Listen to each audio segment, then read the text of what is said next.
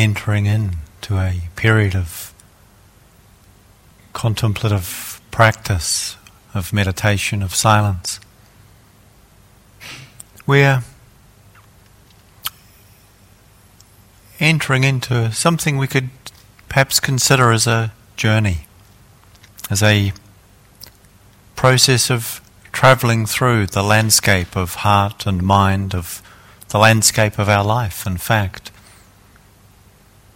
And it may be that having planned to come here quite some time ago, as in fact I think the retreat was booked sometime, fully booked in spring, so maybe one or two of you got a space in the last minute from cancellations.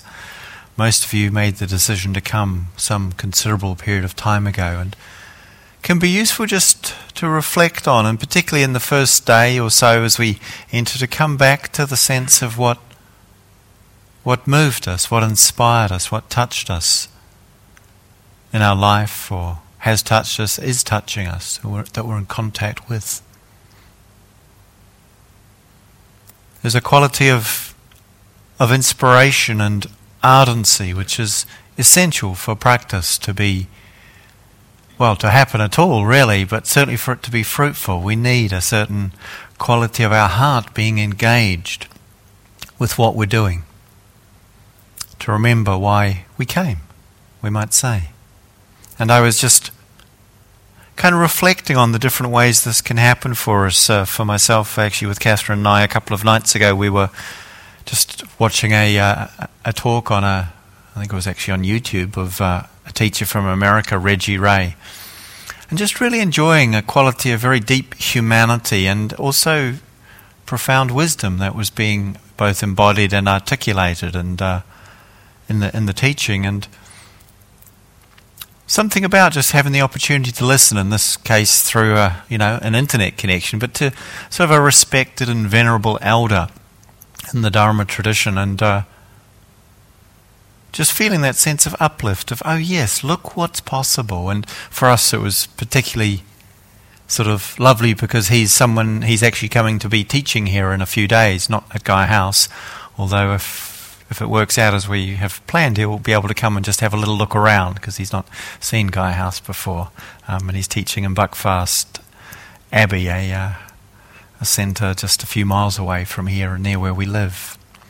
And um, so hopefully we'll have a chance to have a bowl of soup with this venerable being and uh, also just meet him at a, at a personal level. And there's something about these ways and places perhaps that we have known in our lives where we've had meeting with, with people, with others, and uh, many in my own journey that have touched, that have inspired, that have given a sense of engagement to the heart, the, the wish to to explore, to see what is possible, that in some ways may be being embodied or represented or reflected to us through another that we've had the good fortune to encounter. And the, this natural, I think, calling or movement of the, the human heart that seeks our possibility, our potential, that sense of what may yet be discovered in this life that, that the contact with those who embody or express that for us in some way or form. And that, of course, includes the very Sangha and community we might be practicing with, is, is something really important. And, you know, the Buddha, in his own journey, is, I think, well known and familiar for perhaps many of you, the, the sense of his own engagement with the spiritual quest. The journey came not so much out of the encounter with some inspiring being initially, although that's part of it, but also through the encounter with with aging, with sickness, with death, and, and seeing the inevitability, the unstoppability of these realities in our life, and his encounter with the the aging, the elderly, the sick, and the dying or in fact dead, human being, followed by an encounter with a, a mendicant, a, a spiritual practitioner who is living in simplicity, having devoted their life to exploration and discovery. Again, just that contact with something or someone who uplifts, gives rise to a sense of possibility, and his the contemplation that arose from that that he articulated why should I, being myself subject to aging, to sickness, to death, to sorrow, why should I spend my life pursuing other things which are also subject to aging, to sickness, to death, to sorrow? And then that I think sorrow being the inevitable outcome of our connection with things that we might love but don't last forever. So it's not to say that's the only element of that, but that's a part of our relationship to things in the world, is that there will be loss, there will be parting, sorrow and grief will ensue. And he goes on to say, suppose, and it's interesting the way it's phrased, suppose I seek the unaging, unailing, deathless, sorrowless, nibbana. That sense of suppose I seek, suppose I turn towards, suppose I look towards what might be possible there that some sense of his way of being, the way he was touched and inspired by what happened in that encounter with the, of aging, sickness, death, and also the sense of someone who's looking for what may be the key to the transformative understanding of these elements of life or the liberation in the midst of these conditions of life. And so, coming and practicing, engaging here in retreat as you are, as we are, there's a way in which we're stepping into the same journey, we're, we're traveling the same landscape. And what will be important in that is, is something also of that, that kind of attitude, that understanding that's both a wisdom but also a, in, in a way, in action or an engagement with an understanding that comes from saying, okay, why chase things that ultimately cannot fulfill me? What else might be possible here? And in practice, the application of that, the engagement with that, is to, to really look at where there may be elements of materialism in the way we practice. And this is something that everyone will encounter in different ways and different times, I think.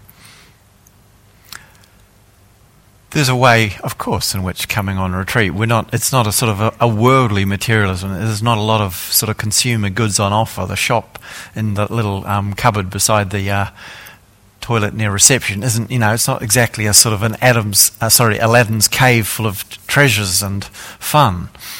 Well, it's sometimes interesting to see what's been donated and left that one might acquire for you know, um, for free. I noticed that urge on occasion while practicing here. Maybe you might have noticed. We can see that it's not about that. It's more the way we orient and practice, the way we we kind of set it up from the beginning. Actually, is quite important in those terms. And it's what is it to practice without a gaining mind? It's a phrase that his Holiness the Dalai Lama used, and I rather like it. that sense of a gaining mind, that that kind of that urge to get something out of this for me.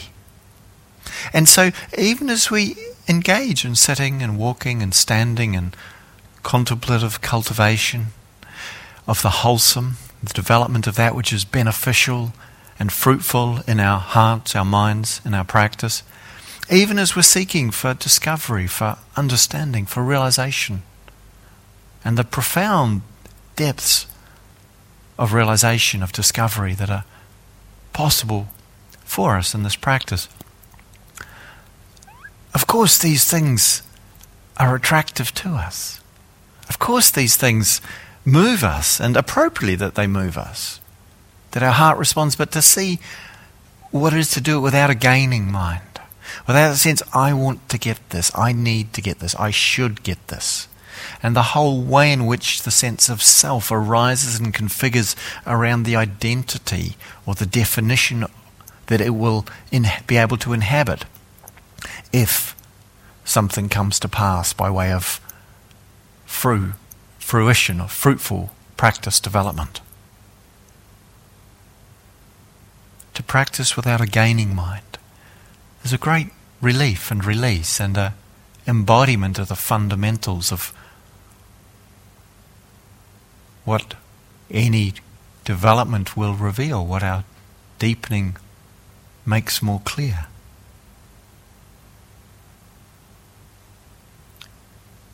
What we're fundamentally concerned with in terms of discovery is not something we will gain. And in fact, in the Diamond Sutra, one of the teachings of you know the later northern school of the Mahayana, the Buddha is recorded as saying, "Now I gained absolutely nothing from full, complete, unexcelled enlightenment. I gained absolutely nothing from full, complete, unexcelled enlightenment. That is why it is full, complete, unexcelled enlightenment. Anything we gain, we could lose. And yet, the discovery of what we can't lose is not to gain something.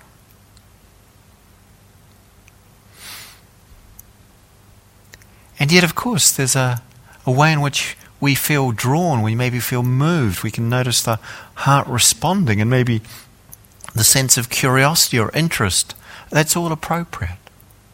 And yet, allow that to come, to direct itself, allow that, the energy that we, we feel, the you know, the sap rising, we could say. It's the wrong season for that. But it's that quality in a spiritual sense of the, the life force, the vitality that's interested in, in this, our human potential, in this which the Buddha pointed to, which great teachers, women and men of various traditions and all ages of human life and culture have, have pointed to. And that, that the practice, although there may be the possibility of development of, we could say, the cultivation and the fruition of the wholesome and the beautiful in our hearts, in our minds, in our lives, that it nonetheless is always something that needs to be engaged through the immediacy of where we are not for what we get in the future, not for where we get to at some other point, but to practice in the here and the now, for the here and the now, for this living moment, this experience, and the capacity that we have to know it, to know it intimately, to know it with clarity. This immediacy, this is all we have. And our life, and equally our practice, gives, our no gives us no guarantee of any more than just this. And yet, this is enough. This is enough.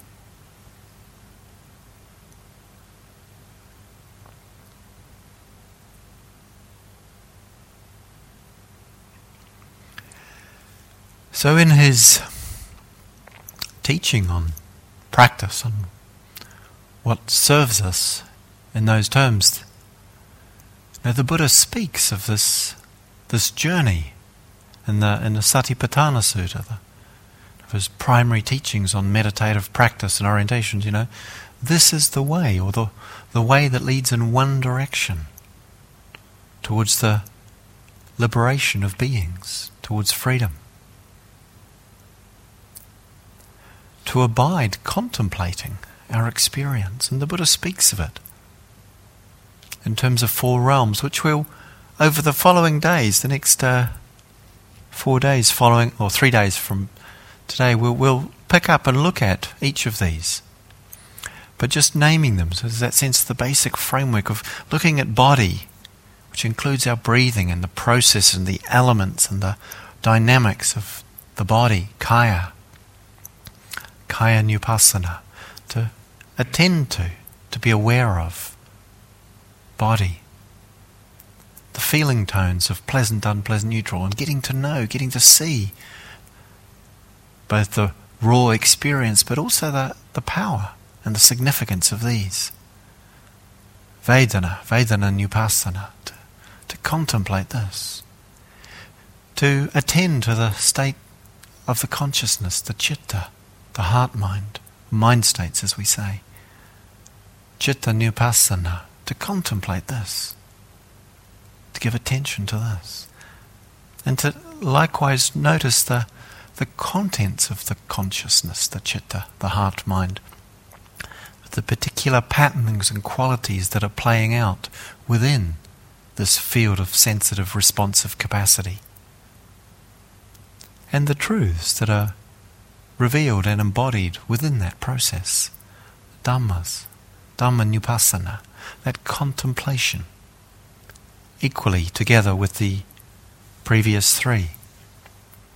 This is the where the territory the Buddha invites us to look at, to engage with, to say this this is the landscape of my journey, of this inner journey. This is the territory to come to know it well, to see what it has to reveal to us. And he goes on to speak about the way of this and he, to abide contemplating body, contemplating breath, contemplating feeling tones, mind states, dhammas, ardent, fully aware, and mindful. It's, it's, a phrase probably, I imagine, many of you will have heard, read, contemplated many times, and, I, and I certainly have over so many years. Just sit and just, just sit down and read those, those handful of words to abide contemplating these fields of human experience, ardent, fully aware, and mindful.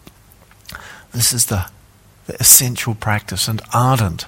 There's something about that word, you know, that evokes something of ardor, of what we love. And I think also ardent, it's, it's connected with, I meant to look this up before I came. I, I didn't actually get a chance to end. It's also, I think it has this golden quality to it. And uh, I don't know if it's the same root as in um, where the word the the um I think is the Greek or the Latin for for gold has got the same root in it, arg, A-R-G. But anyway, I, I, did what I did look up, and I should have been doing that one. It was, it was some um, some of the what's the word synonyms given for for ardent because it's not such it's not a word we use that frequently. Think of maybe an ardent flame or an ardent love. But the words that, that, that came from the from that that just looking at that um, question, it's like th- these sort of words: passionate, fervent, zealous, wholehearted, eager, and just listen to see how those words land for you. You know, ardent. This is the Buddha suggesting we practice with ardency, fierce, fiery, flaming, earnest, sincere, enthusiastic, keen, committed, dedicated. And it's that, that real sense of giving fully and wholeheartedly to this, to practice with ardency. Fully aware. Having comprehension not just of the particularities, but actually of the context, sampajanya the Buddha talks about sati sampajanya. Sati is mindfulness. Fully aware and mindful. So, fully aware is the, the sampajanya, the, the quality of comprehension that has a, has a certain intelligence to it, that isn't just the noticing of what happens, but the understanding of what's appropriate, what's useful in the context within which it is being revealed, and also, therefore, what it implies, suggests, or tells us about what's going on and about what is needed in any given moment and situation. So we're invited to contemplate our experience, ardent, fully aware, and mindful. And so that quality of heart is really there. It needs to be there. That passionate, fervent, zealous, wholehearted, eager, fierce, fiery, flaming, earnest, sincere, enthusiastic, keen, committed, dedicated. It's like, whoa, okay, I get you, I get you, I hear. You know, that sounds like something very full in the heart that's being asked of us. In the way we engage with what we might sometimes call our mind, to be mindful, to be with comprehension clearly comprehending and mindful, sati and sampajanya. But with heart, atapi is the word that's translated as ardent. Atapi, atapi, sampajanya, sati, these qualities. And of course, the Buddha didn't separate heart and mind in the way he spoke. These are all, um, in a way, contained within the sense of the chitta, They're not one or the other. And so it's with a heart mind infused with ardency, oriented towards awareness, mindfulness, presence. That's the foundation for engaging. And the, in a way, the, the next line goes on in this invitation is having put away grief and covetousness for the world, having put away aversion and craving for the world. And there's a sense of just what it means to put something away. It's not saying put away the world, not saying put away our relationships, our connections, and the very life and the vitality and the richness of experience, which, of course, we're in contact with. It's not rejecting the world, it's putting away covetousness and grief, putting away aversion and craving for the world. Ah, okay. So when we're talking about renunciation and letting go, we're not actually so much abandoning the world. And this is important because it's not always understood, I don't think, well. What we're putting away, or what one might be say one is abandoning or letting go, is the ways of relating to and engaging in the world that do not serve either our happiness and well being, or in fact the world itself and all the beings and life of the world. So to put away grief and covetousness for the world, that's a slightly sort of more well, it's, a, it's an earlier translation. I think sometimes I find myself, I, I, resonate more with just that sense of aversion and craving in relationship to the world. But having put that away, is what it actually is pointing to is giving up or abandoning the idea that our worldly experience, what we're in contact with, what we're touched by in life, in terms of things, in terms of experiences, in terms of sight and sound and smell and taste and touch and particular conditions that may be there, of course have their place, their importance, their value, their preciousness, but putting away the idea that these things in and of themselves give us the basis for fulfillment or satisfaction. Because when we have that belief, of course, we can't help but crave for them. And equally putting away the idea that these things the world, we could say. It's the world that arises. That these things have in themselves the capacity or provide the basis in and of themselves of suffering. But the difficult conditions are the basis of suffering. Putting that idea away. Because if we hold that idea, then of course we can't help but have aversion for those things of the world, which includes, of course, the inner world of experience, of thoughts and feelings and sensations we can't help but have aversion for them. We can't help but be caught in the urge to push them away. And what we're invited, or what is being pointed to in that putting away, is the looking for the deeper roots of both fulfillment and suffering in our own heart and mind, in this very location, this sensitive, responsive human heart mind, this human being. This is the place where we can find that fulfillment that we seek, where we can release ourselves from the bondage of suffering that we yearn to be released from.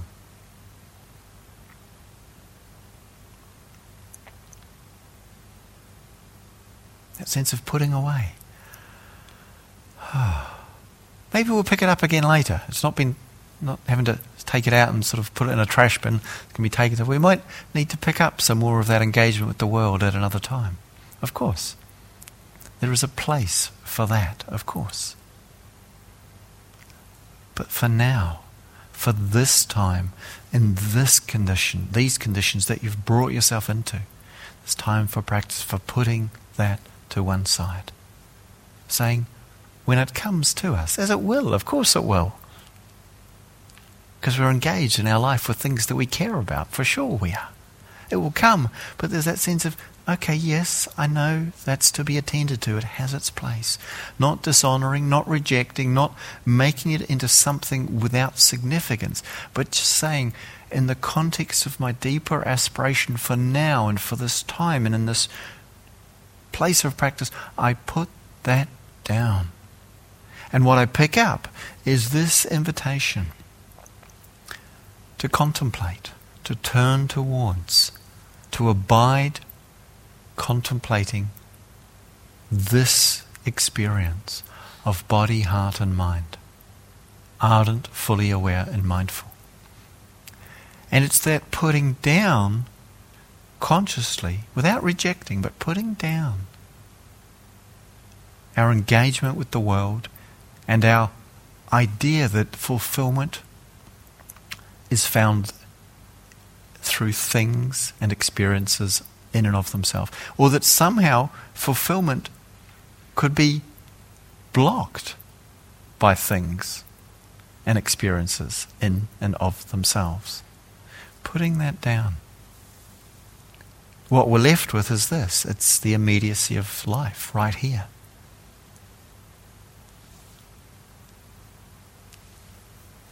And that turning to the immediacy was the, the shift that the Buddha made himself when he realized, oh, having done all these practices, having practiced austerity, he realized, oh, there's something about just turning to the immediacy of experience. And that was the point at which it's almost like that gathering into the singularity gathering into a singularity of focus of just this, just this moment, it kind of allows the, the potency of this heart and mind, which is immense, in fact, but is often scattered and diffuse. It allows it to become sufficiently focused and have the degree of gravitas that it can penetrate. Just as light diffused might not show us very much at all, but when focused, we can, with a clear beam, see what's happening. And really focused, as in a laser beam, light super concentrated, actually penetrates the appearance or the apparent solidity of matter and apparently solid things. So too, that gathering in, that collecting into the immediacy. Naturally, this potency becomes something penetrative allows us to drop deeper in. And not just in terms of deepening insight, but equally penetrating into the deeper potential for our heart's capacity to open in kindness, in compassion, in care, and friendliness. And they come together. So that sense of the gathering, the focusing, the centering is essential and profoundly supportive. And just as the Buddha himself turned in this way, in his sharing, in his transmission, in his offering of what he discovered, as, a, as an expression of his, his understanding and his caring. There's a way in which we can be inspired just to, to contemplate that a human being could do this, could have done this, with no guidance, with no reference, it seemed, beyond that sense of possibility and the courage and willingness to see what was possible. So when I come into the hall, I like to take a moment to just acknowledge that sense of gratitude and appreciation, and also inspiration with the Buddha, and something about that that may be something you also have a feeling of that quality of uprightness and ardency, a sense of a passion for waking up, a passion for freedom. You know, it sometimes sounds a little bit cool, all this Buddha stuff and the Buddha. You know, I mean, he doesn't move, does he? So if we just think, wow, just there's not a lot of feeling going on, but my sense is it was a deeply felt journey of his life and a deeply felt journey beyond, not just to the journey of his awakening, to the to the, the night of his awakening, but through the continuing unfoldment of his life and his journey beyond that. A deeply felt life.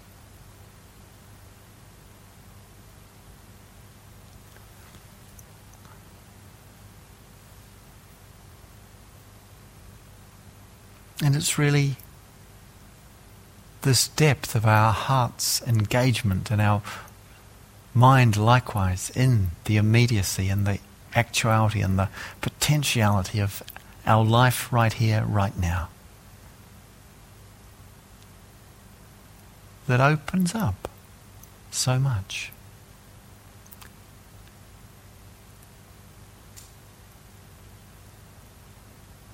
And so I'd like to just uh, conclude these reflections with some of the Buddha's words when he spoke about why he gave teaching to those who were interested.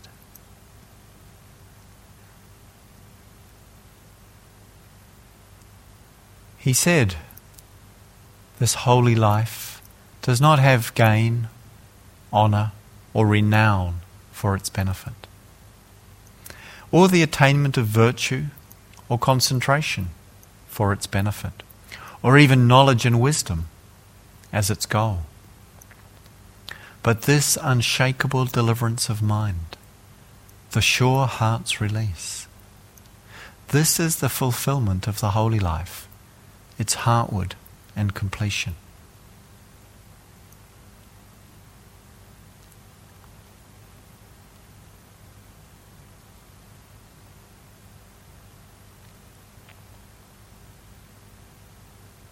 This holy life does not have gain, honour, or renown for its benefit, or the attainment of virtue or concentration for its benefit, or even knowledge and wisdom as its goal but this unshakable deliverance of mind, the sure heart's release. This is the fulfillment of the holy life, its heartwood and completion.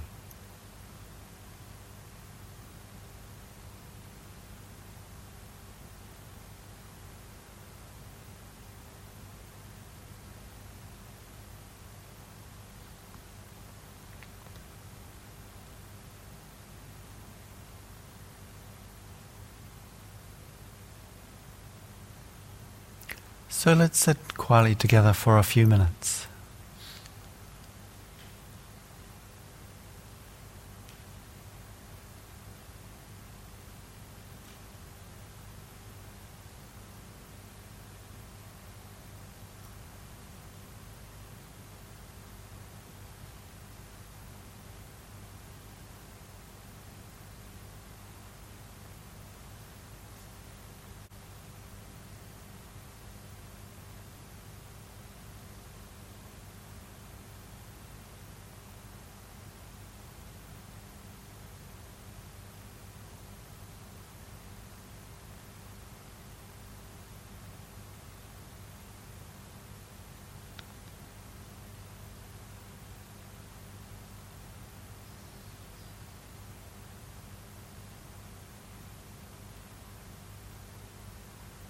So may we all abide, contemplating this living experience right here, body, heart, and mind. Ardent.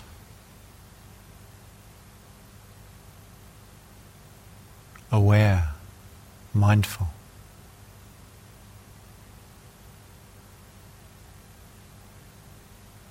Having put away.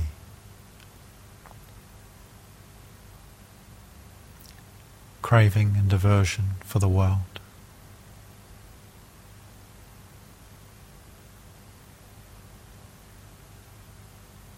That we may discover, that we may know.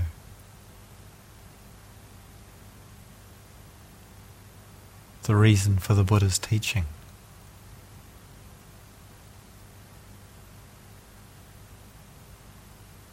Its heartwood